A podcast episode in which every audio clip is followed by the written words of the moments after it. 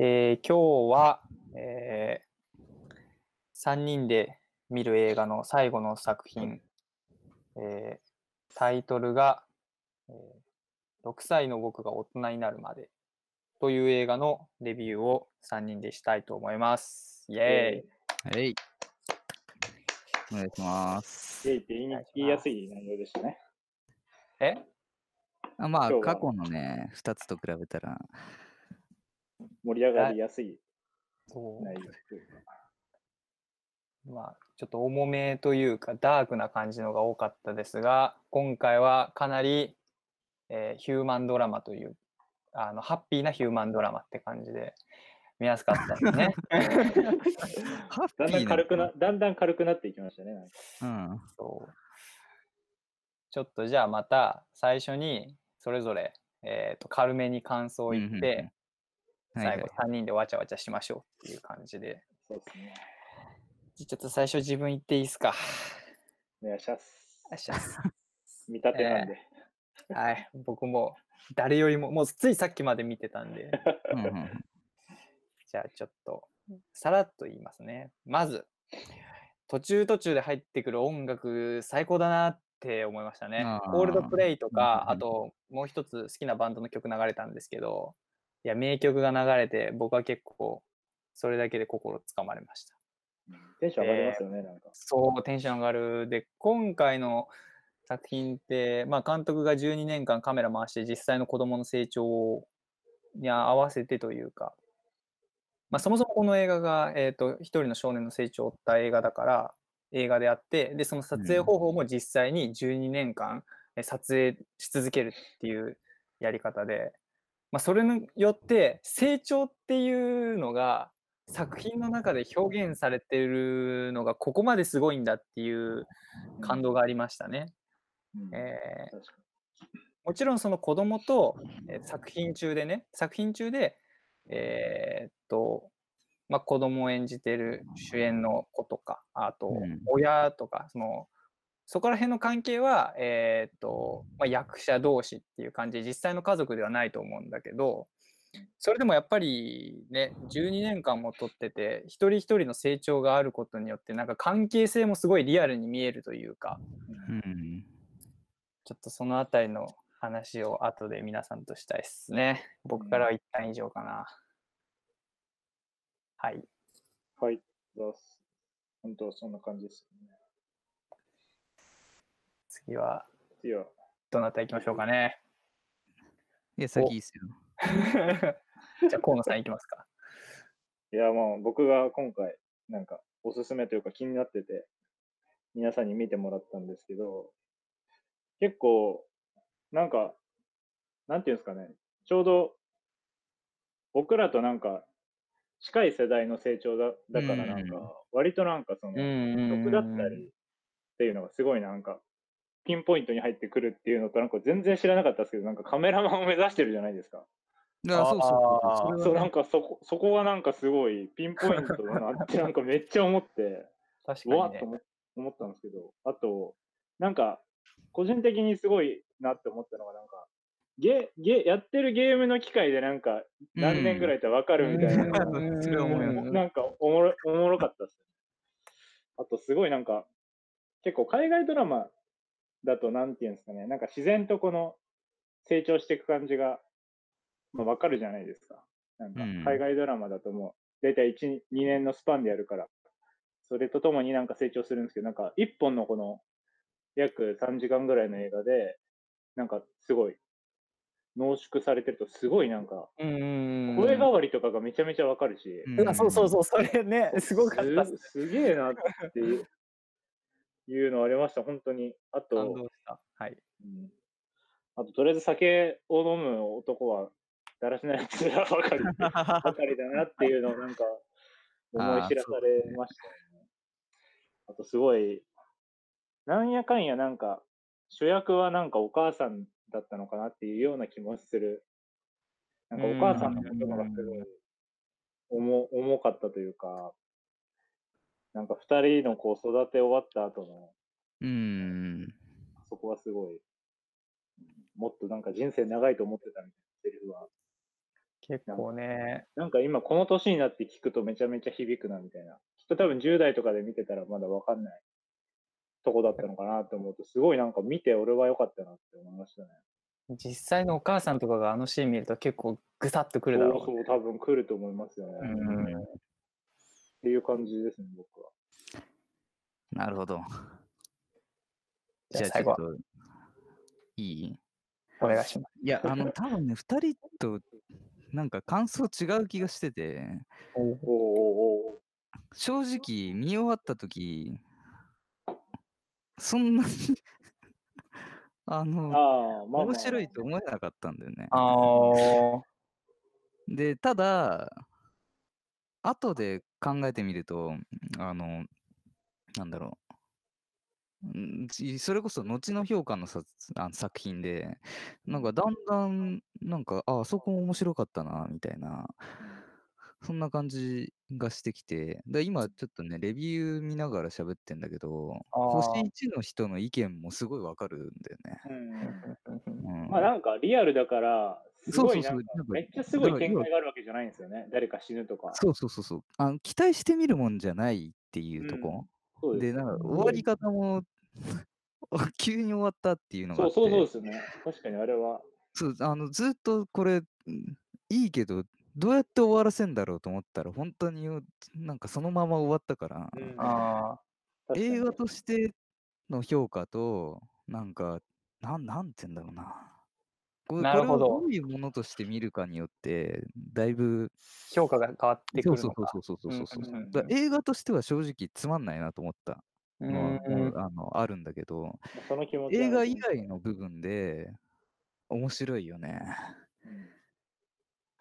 そそれこそ、その、多分ね、世代が、村尾君は若干違う気がするけど、自分とドンピシャだから、うん。あの、年齢とやってたゲームだったり、まあ音楽もまさにドンピシャで、うんうんうんうんうん、その時それ流れてたよなとか、うんそういうのもあってね。ああと一つ、そうそう思ったのが、これ6歳の僕が大人になるまでっていうタイトルだけど、自分的に面白いなと思ったのは、僕だけじゃないじゃん、大人になってんの。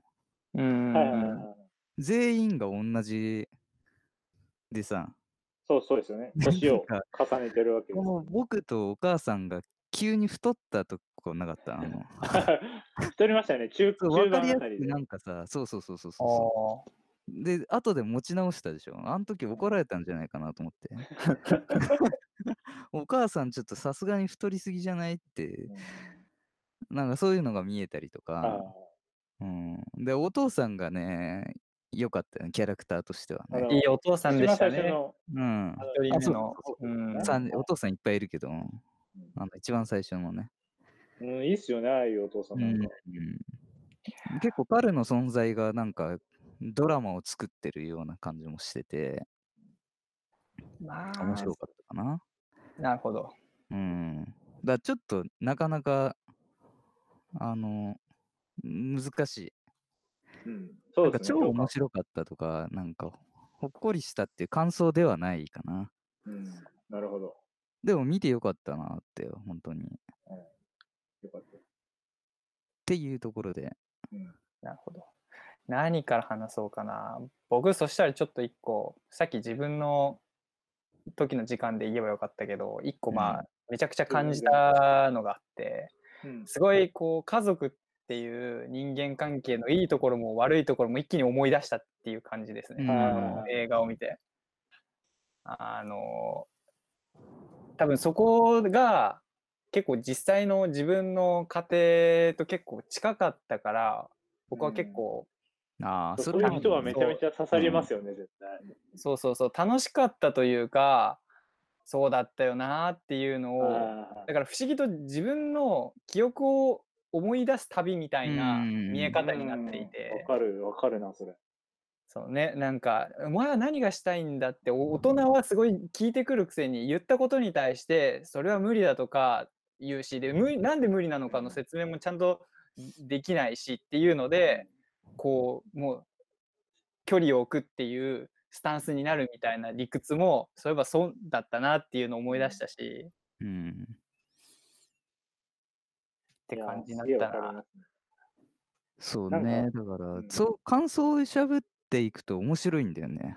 うん 見たとき、そう、これ面白いのかって思ったけど、後でこれをさ、このラジオやるっていうのがあるから、なんかどういうこと喋ろうかなとか思うと、なんか徐々に面白くなってくるって不思議な映画だよね。なんか、見てる、その、出てくるキャラクターのなんか誰かしらが自分だったり、はいはいはいはいはいのはい。会った人となんか投影できるんですよ、うんうん誰かしらを。だからそういうとこですね。でうん。なんかすごい親近感じゃないけど、確かにね。うん、なんか、こんな、あ、こいついるな、みたいなのとか、これってこんなことどれ。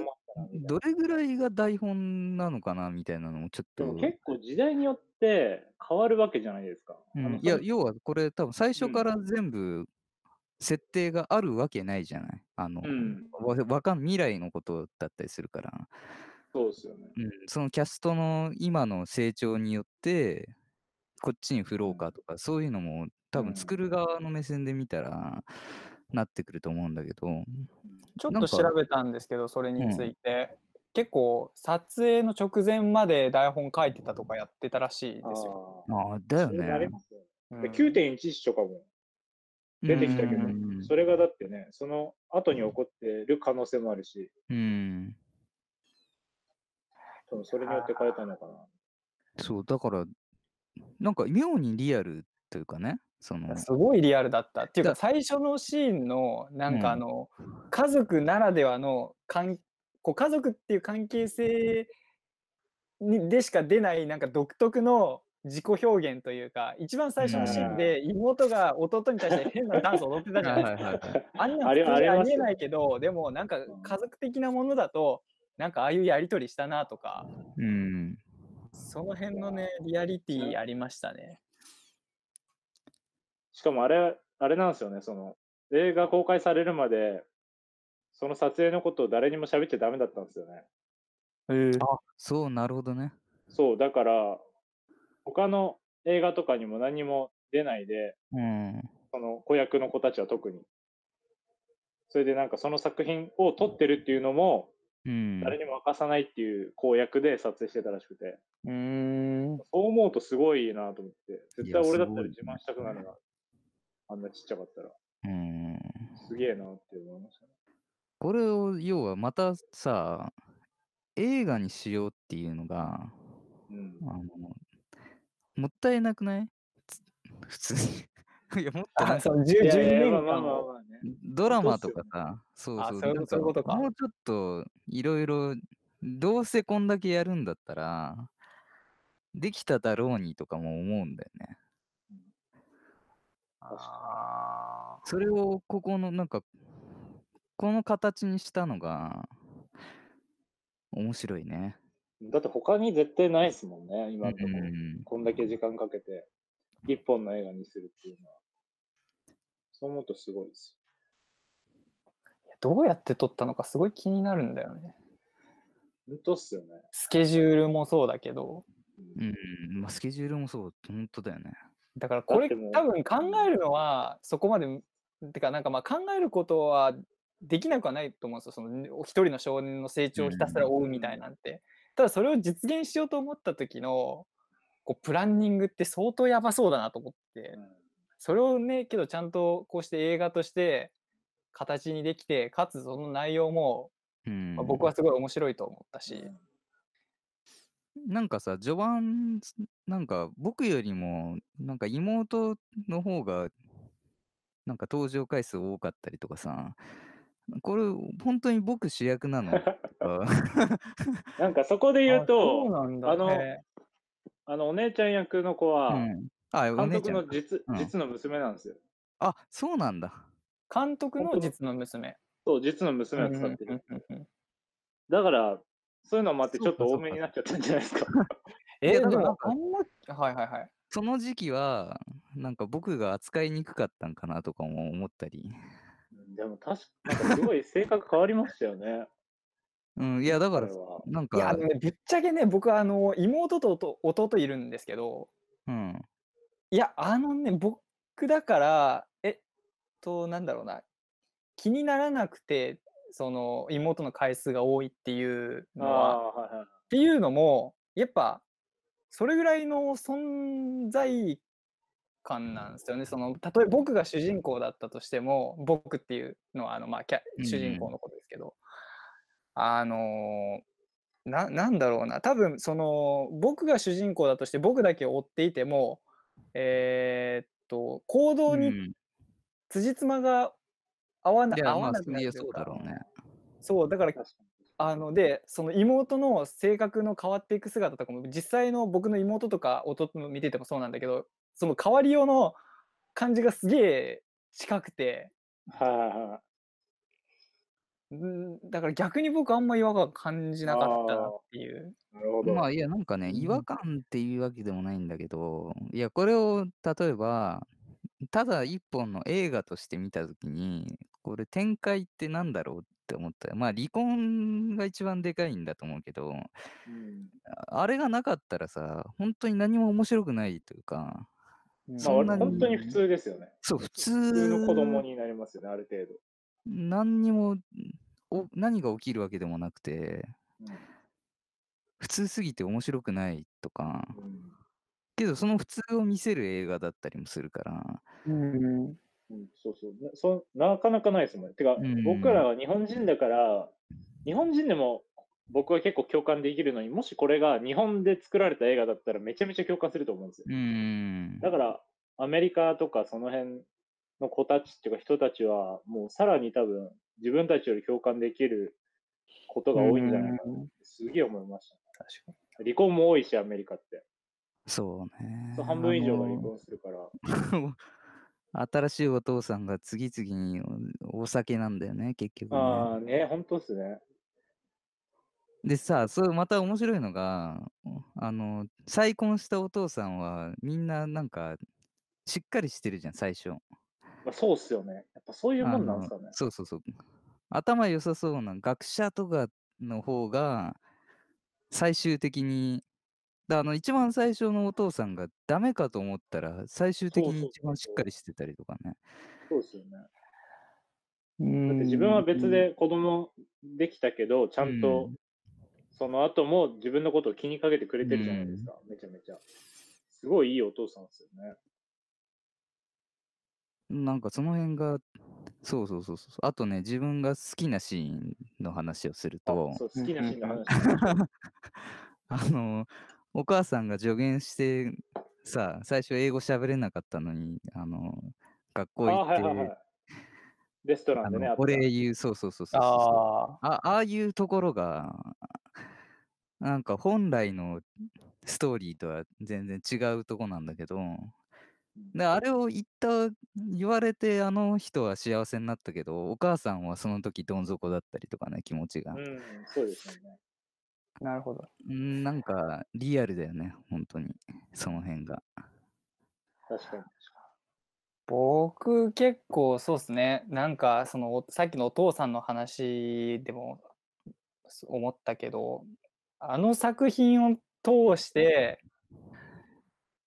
てかあの作品、今回の作品って結局、自分の過去をもう一回追体験して、えー、と要は僕らってそのか過去に戻ってやり直したいみたいな願望はあったりするじゃないですか、たまうに。ん。それが実際にできる映画っぽいって思ってて見ててだからそういう意味合いでそのなんか過去の自分を見てたりとかそそれまでの裏側の大人の事情を今は俯瞰して見れるっていう感じで見てたんだけどうん。あのそのなんなんだろうな。2人お父さんいたじゃないですか。で、まあ、1人目が結構まあ夢追い人で2人目がしっかりしていて多分どななんつうのかなパス。いえ？や、なんで？出た出た出た。出 ましいやたね。、あのね、また変なことを言うけど、その、し社会の仕組みの難しさというか その多分あの2人目のお父さんはその社会的にはやっぱしっかりしてるんですよだからルールをきちっと守れる人でえー、っとだからそういう面も多分子供たちには必要ででお父さん1人目のお父さんの方は自由人ででもうんなんかこう人として大事なところは備わってるみたいな。で、まあ、どっちの面も多分生きていくには必要で、で僕結構最初に、えーっと、あの、一人目のお父さんが子供についてた時って、うん。あんまり教育上良くないパパがついてるなって普通に思っていて、うん、で、それは映画見終わった後も変わってなくて、結局あのパパはですね、一人目のお父さんは、あの、多分、大人同士であれば、うーん、楽しいであろう会話を、いや、違うな。な、なんて言ったらいいのかな。な、何が言いたいのかというとね、あの、いや、だからあのお父さんは、あの、同じく成長してるっていうことだよねい。や、まあし確かにその、いや、まあ成長してるんだが、えー、まあ成長してます。はい。いや、俺結構それは思ったけど、あの、子供よりも、その子供の周りの人間の変化を結構見ちゃうというか、まあ、それはありましたよね。うん。お母さんだったりお父さんがなんかだんだん大人も大人になるんだなっていううんところはそんなにこのタイトルではあの想像してなかったところだから面白いな車もね、ファミリーカーにしましたしね。うんうんそうそうそうそうそうそういうところもきっと変化だったのかなっていうのは。うん。違うか大人になったのかなっていう感じ。村尾君が言いたいことではないみたいだけどもうんいや、でも俺もそれは思いましたね。うん結局なんか村尾、村尾さんが一番好きなシーンっていうのは、好きなシーン？え、僕は好き、というか、まあ、印象に残ったシーンでもいいです。そうだな。車のシーンかな。え、車僕にくれるって言ったじゃんっていうシーンは、あの裏切りはあったよねっていう、ああいうなんか、いや、だからそれがきっと、お父さんだからね、が大人になった僕ね、あの、まあ、今でこそ、そんなこと思ってないし、まあ、こういうの言うのよくないなと思うけど、やっぱり昔は、すごく、その、か家族のね、あの、ルールールに従いみたいなのがすごく嫌で、うん。あのね、あのーそれをうがまさにさっきの車のシーンだとかもうそうだけどあのねつ辛いよねその子供子供たちって辛いよね って思って意外とね、そういうの覚えてたりしますようね。ん。なんか思春期とか言われてるけどなんかああいう大人に反抗するのを思春期っていやあれ言ってるけ大人がど悪いよねそうそううそうそうそうそれをすごく思ってあの勝手に髪切んのありえないんだけどマジで あれはやばいですよね。あんなふざけんなだよね本当にあだからそうだ好きなシーンもう一個あげると僕はあのっていうか出てきた大人たちの中で一番好きなのは暗室の中で語ってくれた先生が一番好きだな。あわかるわ、それ。そう言おうとしてた。あの人はね、おも素晴らしいなって思ったな。出会いたかったっす、学生時代。あの人に。いや、いい、いい言葉を言ってくれましたよね、本当に。そう確かにね。そう。かそうか。そう思うとあそこも印象的だよね。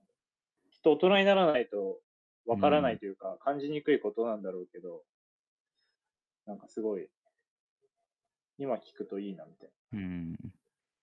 ちゃんとそのあの、まあ、さっきの暗室の先生の話だけどその子の感性をきちんと評価しつつな。うん。でもこういうことだからちゃんとこういうことやらないといけないんだよっていうのをうんすごくちゃんと説明できてた大人だったからうんなんかああいう人になれるといいなって思った。うんなんか嫌われ役じゃないけど、うんうんそうやって嫌われるかもしれないけど、ああやって言ってくれる人は、でかいです。なんか結構あの辺、なんか、なんていうか、いい大人が出てきたなって思ったのが、あと俺も結構バイト先の人も好きなんですよ。あああああの人もなんかモチベーションを上げるのがうまいなって思って、ああうん。なんかすごい、しかもね、あの出、なかったけどいいキャラしてたよね。10ね、18歳になった時も来てくれたじゃないですか。うん。だからなんかすごい、なんか人をちゃんと評価して、うんなんか怒りつつもちゃんと評価してくれてるっていうのがやっぱしなんかう、んちゃんとした大人が出てきたなっていうのは思いましたね、あそこを見て。うん確かに。そうね。あとね、そうそうそうそう思ったのは、このメイソンがね、主人公だけど、うん主人公じゃないというか、その。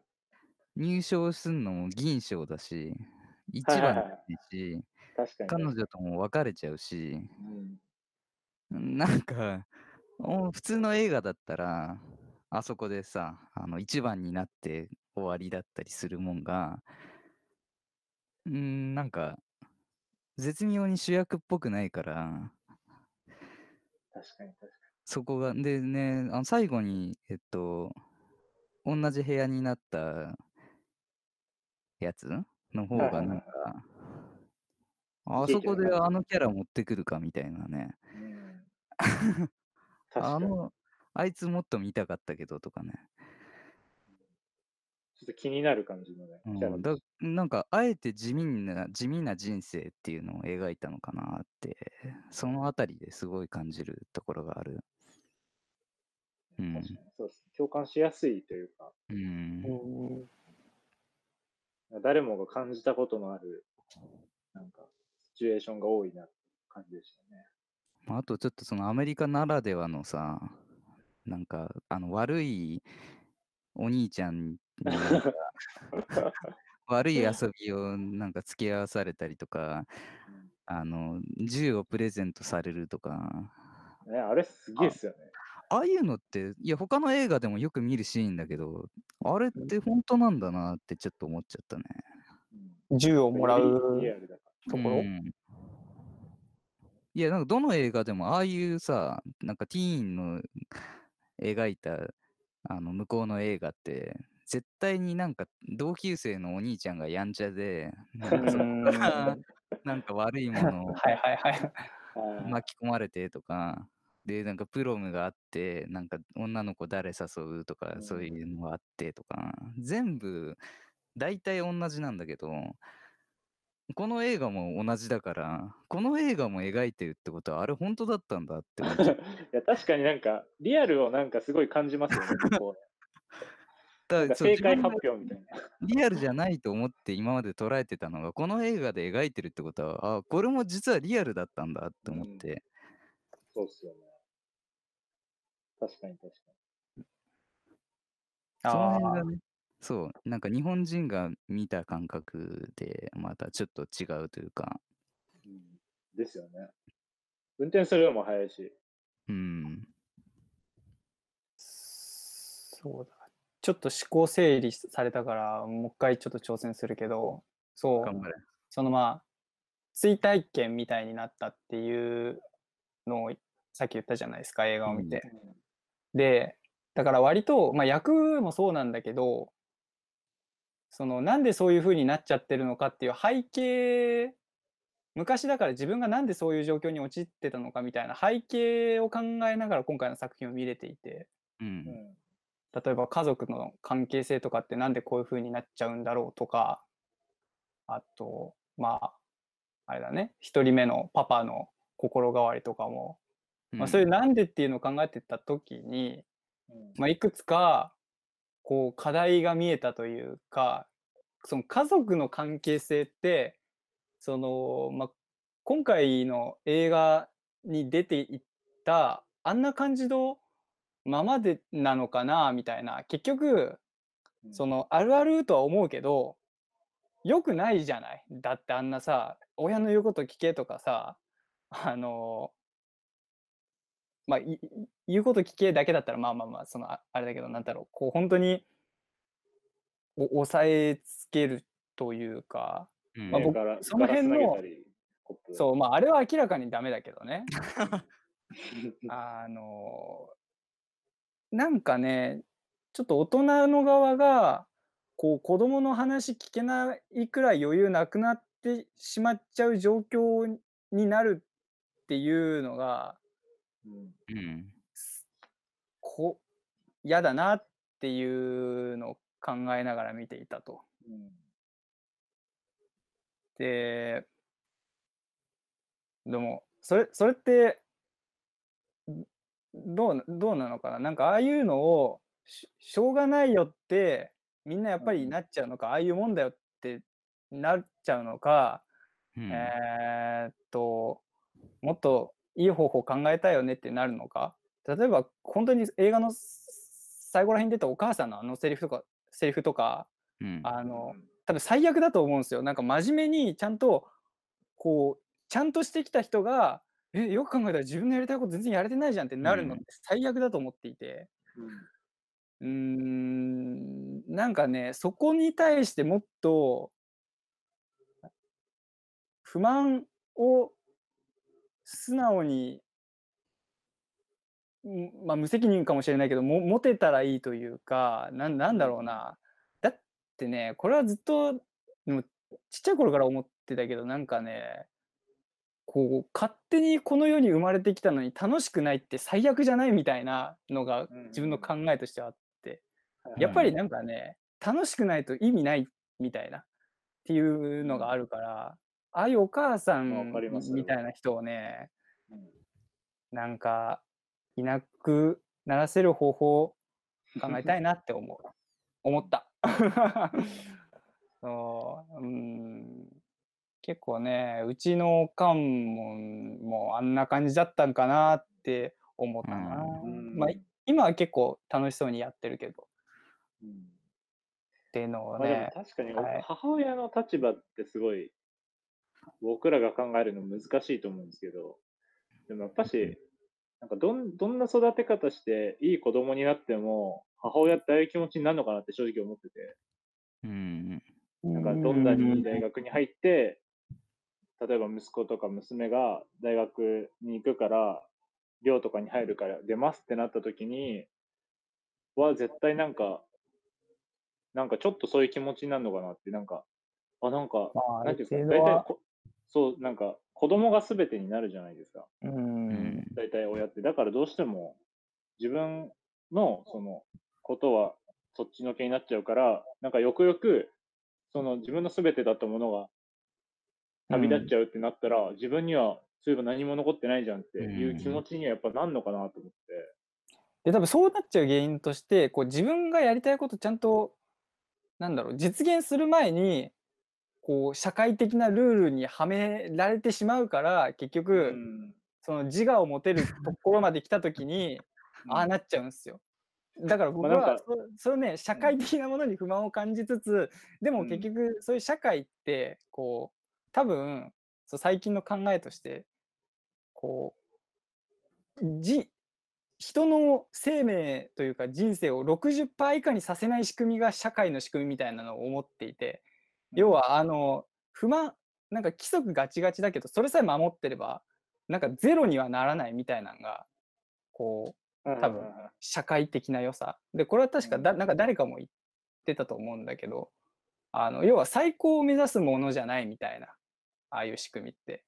でそれで言うとあのまあだからそういう側面もあるから社会社会っていう仕組みは悪いだけではないっていうのは認めよこれ映画の感想言ってんだよね。う。いやでも映画からそういうのは伝わなんかこうこう改めて感じたというか。すごい全然僕関係ないけどね。いや関係あるよね僕、僕は結局、僕の、僕としての気持ちとしては、なんか皆さんはね、どう、どうな、良かったなって感じですか？見てみて。ああ、僕目線？僕目線、メイソン目線？メイソン目線で言うと、どうなんだろうね、あれ。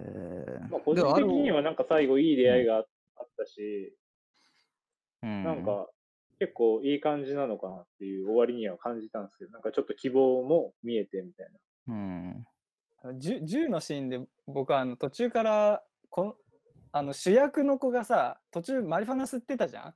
うん。あのでところどころあのなんかゆこのシーンも多分マリファナ吸ってるなっていうところがあったから結構でそれが銃受け取るシーンで如実に出てたからこの映画もしかして あの 薬物中毒者がこそ の最後薬物中毒になって死ぬ映画なんかなって思って、まあ、そうじゃなくてよかったなっていう。うんまあ、それはそれで面白いけどね。まあ、なり得ますけどね。何年も撮った最終回がそれだよみたいな。だから途中結構心配してた主主人公のこと。あでもなんかそうなりますよね。やっぱちょっと親目線じゃないけど、うんなんかここいつやばい方行くんじゃないかっていう雰まあ囲気はちょっと出ましたよね。あの髪型で結構ね、その時の そうなんかシシドビシャスみたいな方だったりとかして、急に。あなんか分かりやすくグレていく感じがうね。んなんかすごい不思議不思議なというか、うん。なんかすごい見ててなんか考えさせ、なんか常に自分も考えてる映画っていうのがなかなかすごい。本当本当だから、なんか感想を言うのは一番楽しいかもしれないね。うんこれまでの中では、こうやって後で話した時に一番楽しめる映画というかね。うん、そうです。なんか見た、いうん、ろんな人となんか話して、いや、本当にあれ見たって言って、なんか話したいもんね。その人がなんかどんな育ち方をしたかとかもなんか分かりますよね。ちうん。なんかその感想で。本当だね。好きな気に気に入ったキャラクター、ちょっと言いますか？気に入ったキャラクター？あの、そのなんかね、一番いいなと思ってキャラを、キャラというか、出てた人を、前回から出してたじゃないですか。ああ。まあ、無難なとこで、やっぱ最初のお父さんは大事だよね。彼がいないと何にもなんないというか、うんあの、この映画を、あの、ちゃんと形作ってんのも全部あそこのポジションだし、うんうん。かっこよかったですね。なんか、すごい年取ったけど、なんかすげえかっこよかったですね。うん。途中ああれパパかみたいになったから、そうね。そうそうね。ね。ね、まあ、一緒になりますよ。新ね、新しく子供ができててから分かりやすく変わったとこもあってね。いや、しかもこのお父さん役の人は、もし自分が途中で死んでも代役を立ててくれってすごい話してたらしいです、監督に。うん。それでも完成させてくれっていうふうに言ってたから、すごい、うん、かっこいいなってそう僕はね。あれかな。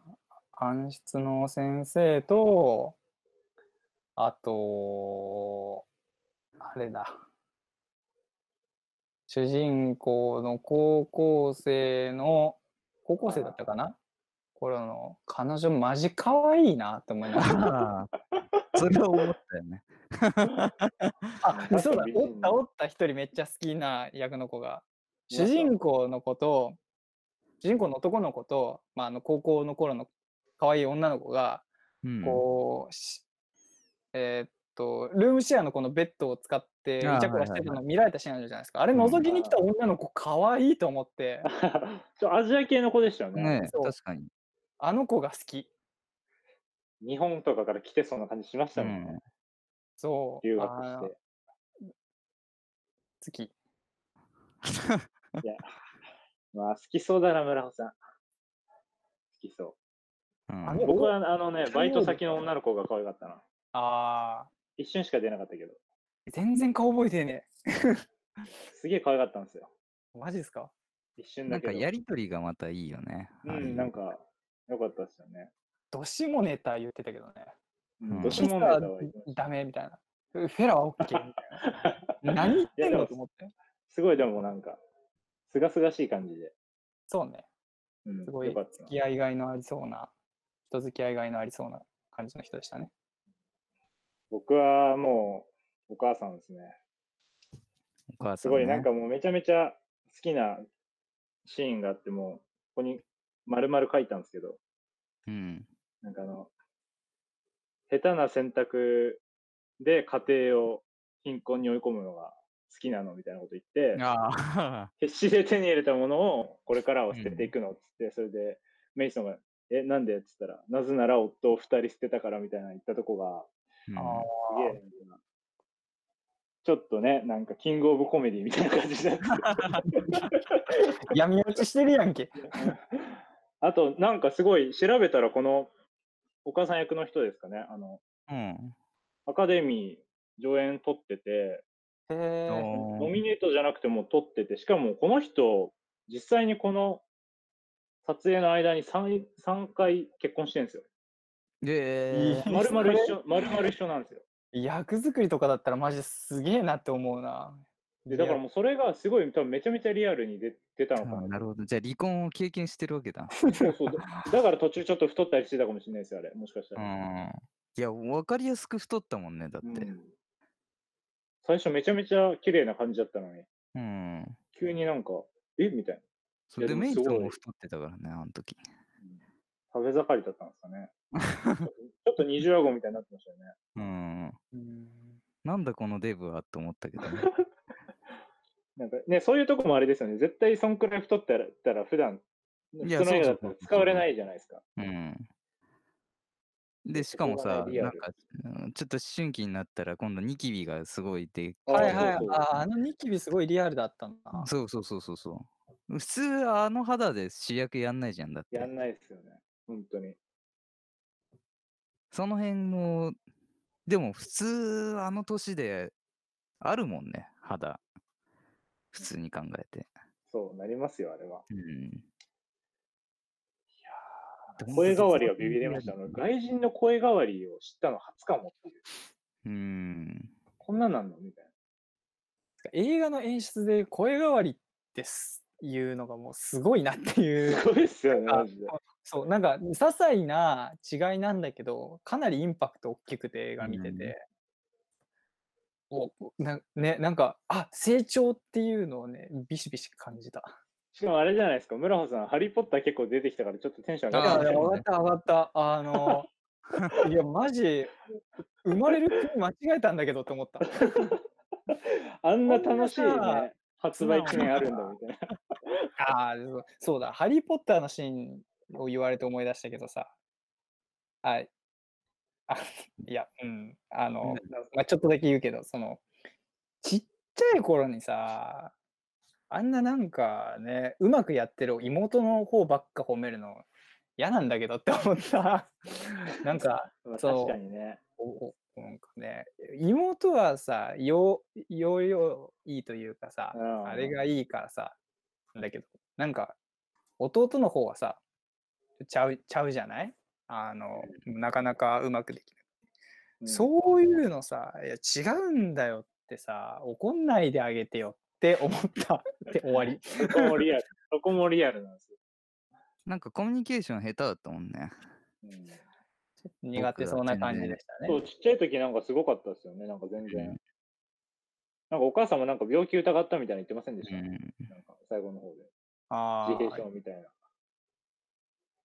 確かにそういう感じですよ。それで写真やるっていうのがね。で、アートの方を撮りたいとかね。うん。ちゃんと自分を持ち始めましたよね。うん。すごい。あ、そうそう、あの、カメラ構えた時にさ、あの、縦で撮るときに、あの、シャッターボタン下に構えるタイプだって思った。そうですね。それは俺も思いましあた。の宮本タイプだと思った。D なんだみたいな。セブン D なんだみたいそうやって構えて、そうやって撮るタイプねって思った。な。いやそうそこも僕らなんか楽しめますよね。うんあとなんかレンズの厚みとサイズ感からこれ50ミリの単焦点かなと思って。だから多分あのーやよくボケるやつかなって思った。んそうっすね。あるね。ちゃんとね、うん。ちゃんとしてましたね、カメラ。うんいや、おもろかったな。そうね。そうその、面白かったね。そう考えると。そう、なんか自分が親になってから見るとまたちょっと違うんじゃないかなって気もしてて、うーん。なんか何年か後に見たらまた価値観は変わりそうな気がして。そうね。なんかまだ自分は子供の立場の方を見てるなって感じがしたんで、あはははは。そう、親になったらきっと多分、見る視点がまた変わるのかな、み確かにね。ね多分見見る自分のフェーズによってなんか感じ方がやっぱり全。然そうそうそう。特に変わりそうな映画だと思いましたね。うん。いやー、すげえ、結構盛り上がりましたね、本いや、あのね、結構、ナイスというか、この映画を選んだことが、当。ありがとうございこのます。企画に一番ぴったり合った映画だよね。よかったです。それで確かにな、それだけで。話しがいがあるというかね。なんか話せますよね、なんか自う然と。話してこその映画だから、うん。確かに一人で見て終わるのちょっと嫌ですね、これ。うん、ちょっとそれだと、うんそんなに面白い映画だとは思えなかったですけど。気持ち悪い感じになっちゃう。うん、何や、あの、ラストみたいな感じに。いや、ラストね、そこで終わっちゃうんだって、本当だからほ他の人の人生も同じように描いてほしかったよね。ああ。まあ確かに最後の方ちょっと徐々にね、人が出るのはう減って、んやっぱりあの妹もどうなったかわかんないけ離婚したあの向こうの子供たちがどうしてんのかとかど。ね。いあれちょっと気になりましたようね。ん。心配だねいそうだった。なうん。最後まで出なかったし。そんな感じかな？うん。ですね。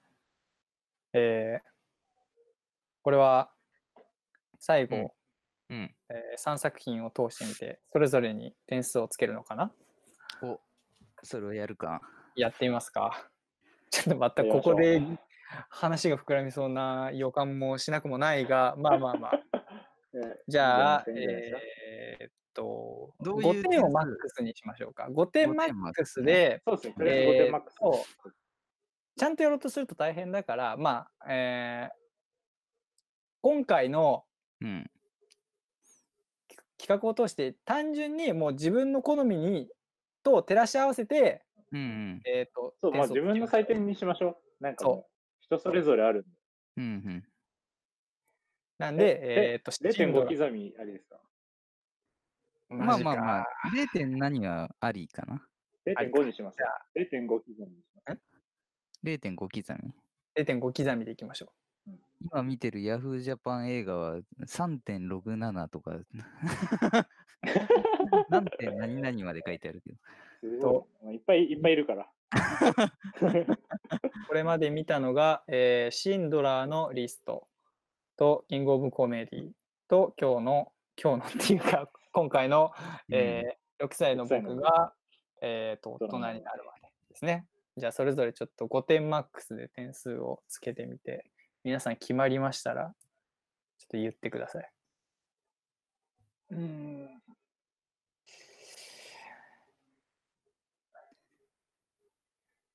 いやー、難しいな。でも結構本当に今回全部見たのよくて、うん、チョイスすごい、どれも良かったっすね。チョイスがね、奇跡的にす。ごい、すごいとこ選んだよね。うん、僕は決まったかな OK? じゃあ、発表お願いします。じゃあいきます。ほい。シンドラーのリスト。うん。ドゥルドゥルドゥルドゥルドゥルルディン 4! ああ、4点。4点。おう。次、キングオブコメディ。うん。でででで、3.5点。うん。えー、次、えー最後、6歳の僕は大人になるまで。4点。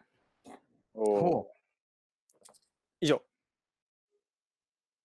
ーなかなか厳しめの、厳しめというか、うん、割と平均ちょい超えぐらいな感じなのかな、全体的に。5点がマックスですからね。で、うん。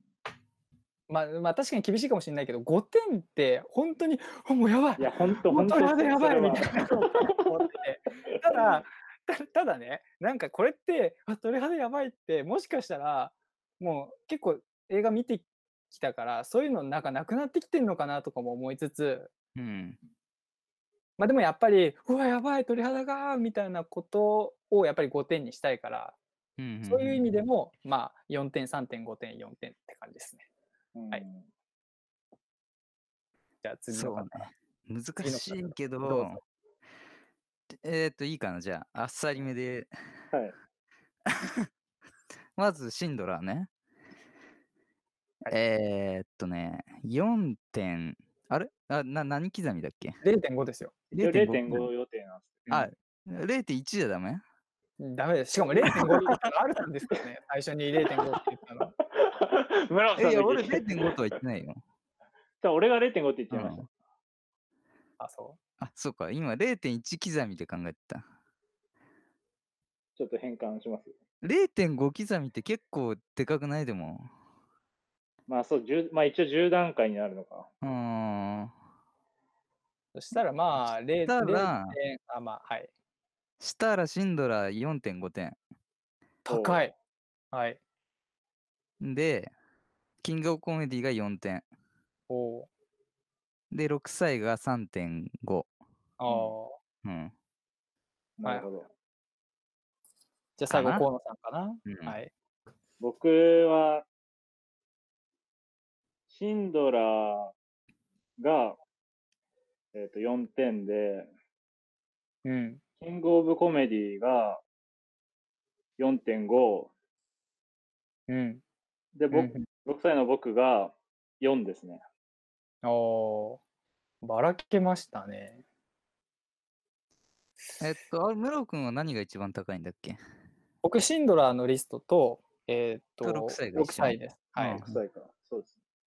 で、アルさんはシンドラーのリストが俺一番シンドラーが一番はいかな。うんで、河野さんは、えーっと、キングオブコングおばらけてますね。ばらけたな。おもろいな。じゃあ、それぞれ一番点数高かったやつだけ、なんでその点数入れたのかみたいなの言います？そうですね。うんうんじゃあ僕か。僕から言うと、まあ僕、シンドラーのリストと、えっ、と、6歳の2つが同点の高評価なんで、2つ言いますけど、まずシンドラーのリストに関しては、あれはまあ今でこそだいぶ記憶薄れてるけど、意外となんかまあ鳥肌もんだって気がするなというのがあって、えー、てか絵作りと構成とストーリーの面白さそれぞれがかなりトップクラスな気がしていてあれって。うん。そういうなんだろう風格もの強さから4点中点数にしましたと。うん。超簡単に言うとね、でえーっと6歳に関しては、まあ、少し一番記憶が新しいから、えー他の作品と比べてこう点数入りやすくなってると思うんだけうん。どまあこれはなんだろうな。これまで見た他の作品と明らかにえーっとべ別物でありなんか他に似たような作品っていうのを見たことがなかったからなんかそういう新しい発見とかオリジナリティの高さでかつ、えっ、と、まあ、今回のメインの話でも言ったけど自分の過去をもう一回こう思い出せるみたいななんか新しい見え方ができたりしてそういうので4点っていう高い点をうん入れましたね。っていう感じかな。はい。うんうん以上です。うんじゃあ、な、ん理由ね。はい。まずね、その、えっと、キングオブコメディを真ん中に置いてて、6歳がし下うで、ん。シンドラーが上っていう風につけてるんだけど、えっと、キングオブコメディは普通に、あの、なんかみんなに見てほしいなって思ったんだよね、感想として。うんあ、見てほしいなというか違うか。あの、おすすめできる映画かなって思って、6歳の僕は結構人によってだいぶ変わるだろうな。うんこれ超つまんないって思う人もいそうだし、うん自分もそのそっち側の気持ちも若干乗っかってもいるから、うん、なんか万人に勧められないかなっていうところはあって、で、シンドラーに関してはもう、とりあえず、なんか見とこうよっていう感じだよね。あのー 難しいな。あのーおすすめとかじゃなくて、これを見なさいみたいな、なんかそんなイメージがあって、あうん。いろいろ。うん、得られるものが多い気がして、うんうん。なんか見てると見てないだと、考え方も大きく変わる映画なのかもしれないなとか、ちょっと思ったから、うん高めに。で、普通に映像としても素晴らしかったし、うんうん。そうっすね。確かになんか見てる側の感性に関わらずすごい映画っていう感じでしたね。なんかうんそれだけでもう完成うん、度の高いというか。あと、長さを感じなかったんだよね、自分は。うんうんうん6歳はね、ちょっとこれ長くないって思っちゃったんだけど、うんそことの差もあって少し。シンドラーは、ん全然ぶっ通しであの集中してたから、っていう感じかな。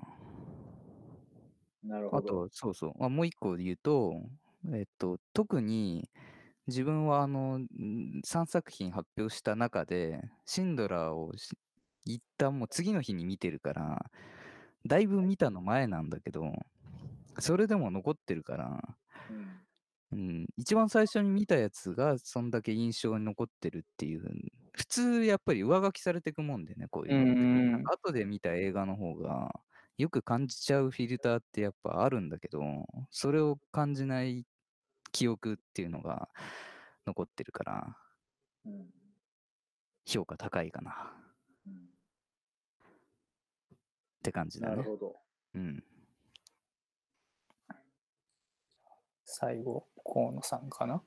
僕は結構、なんか自分で見た評価っていうのもあるんですけど、人に勧めるっていう点の評価にちょっと寄せてて、ああ、なるほど。なんかそうなると、シンドラーすごい良かったんですけど、まあ、僕ちょっとスピルバーグ好きなのもあって、うんうんうん。ちょっとスピルバーグ作品の中だと、なんかまあ、ちょっとなんか好きな分ちょっと厳しくなるというところがあっあーはははて、もちろんいい作品なんですけど、なんか人に勧めて見てもらう、う見てもらうっていう面ではちょっとなんかまあ勧めにくいってわけじゃないんですけど、まあなんか万人受けっていう感じではないかなっていうところで、まあそれは4、4うん。まあ、結構なんか人種的ななんか結構デリケートな部分が多ういので、ん。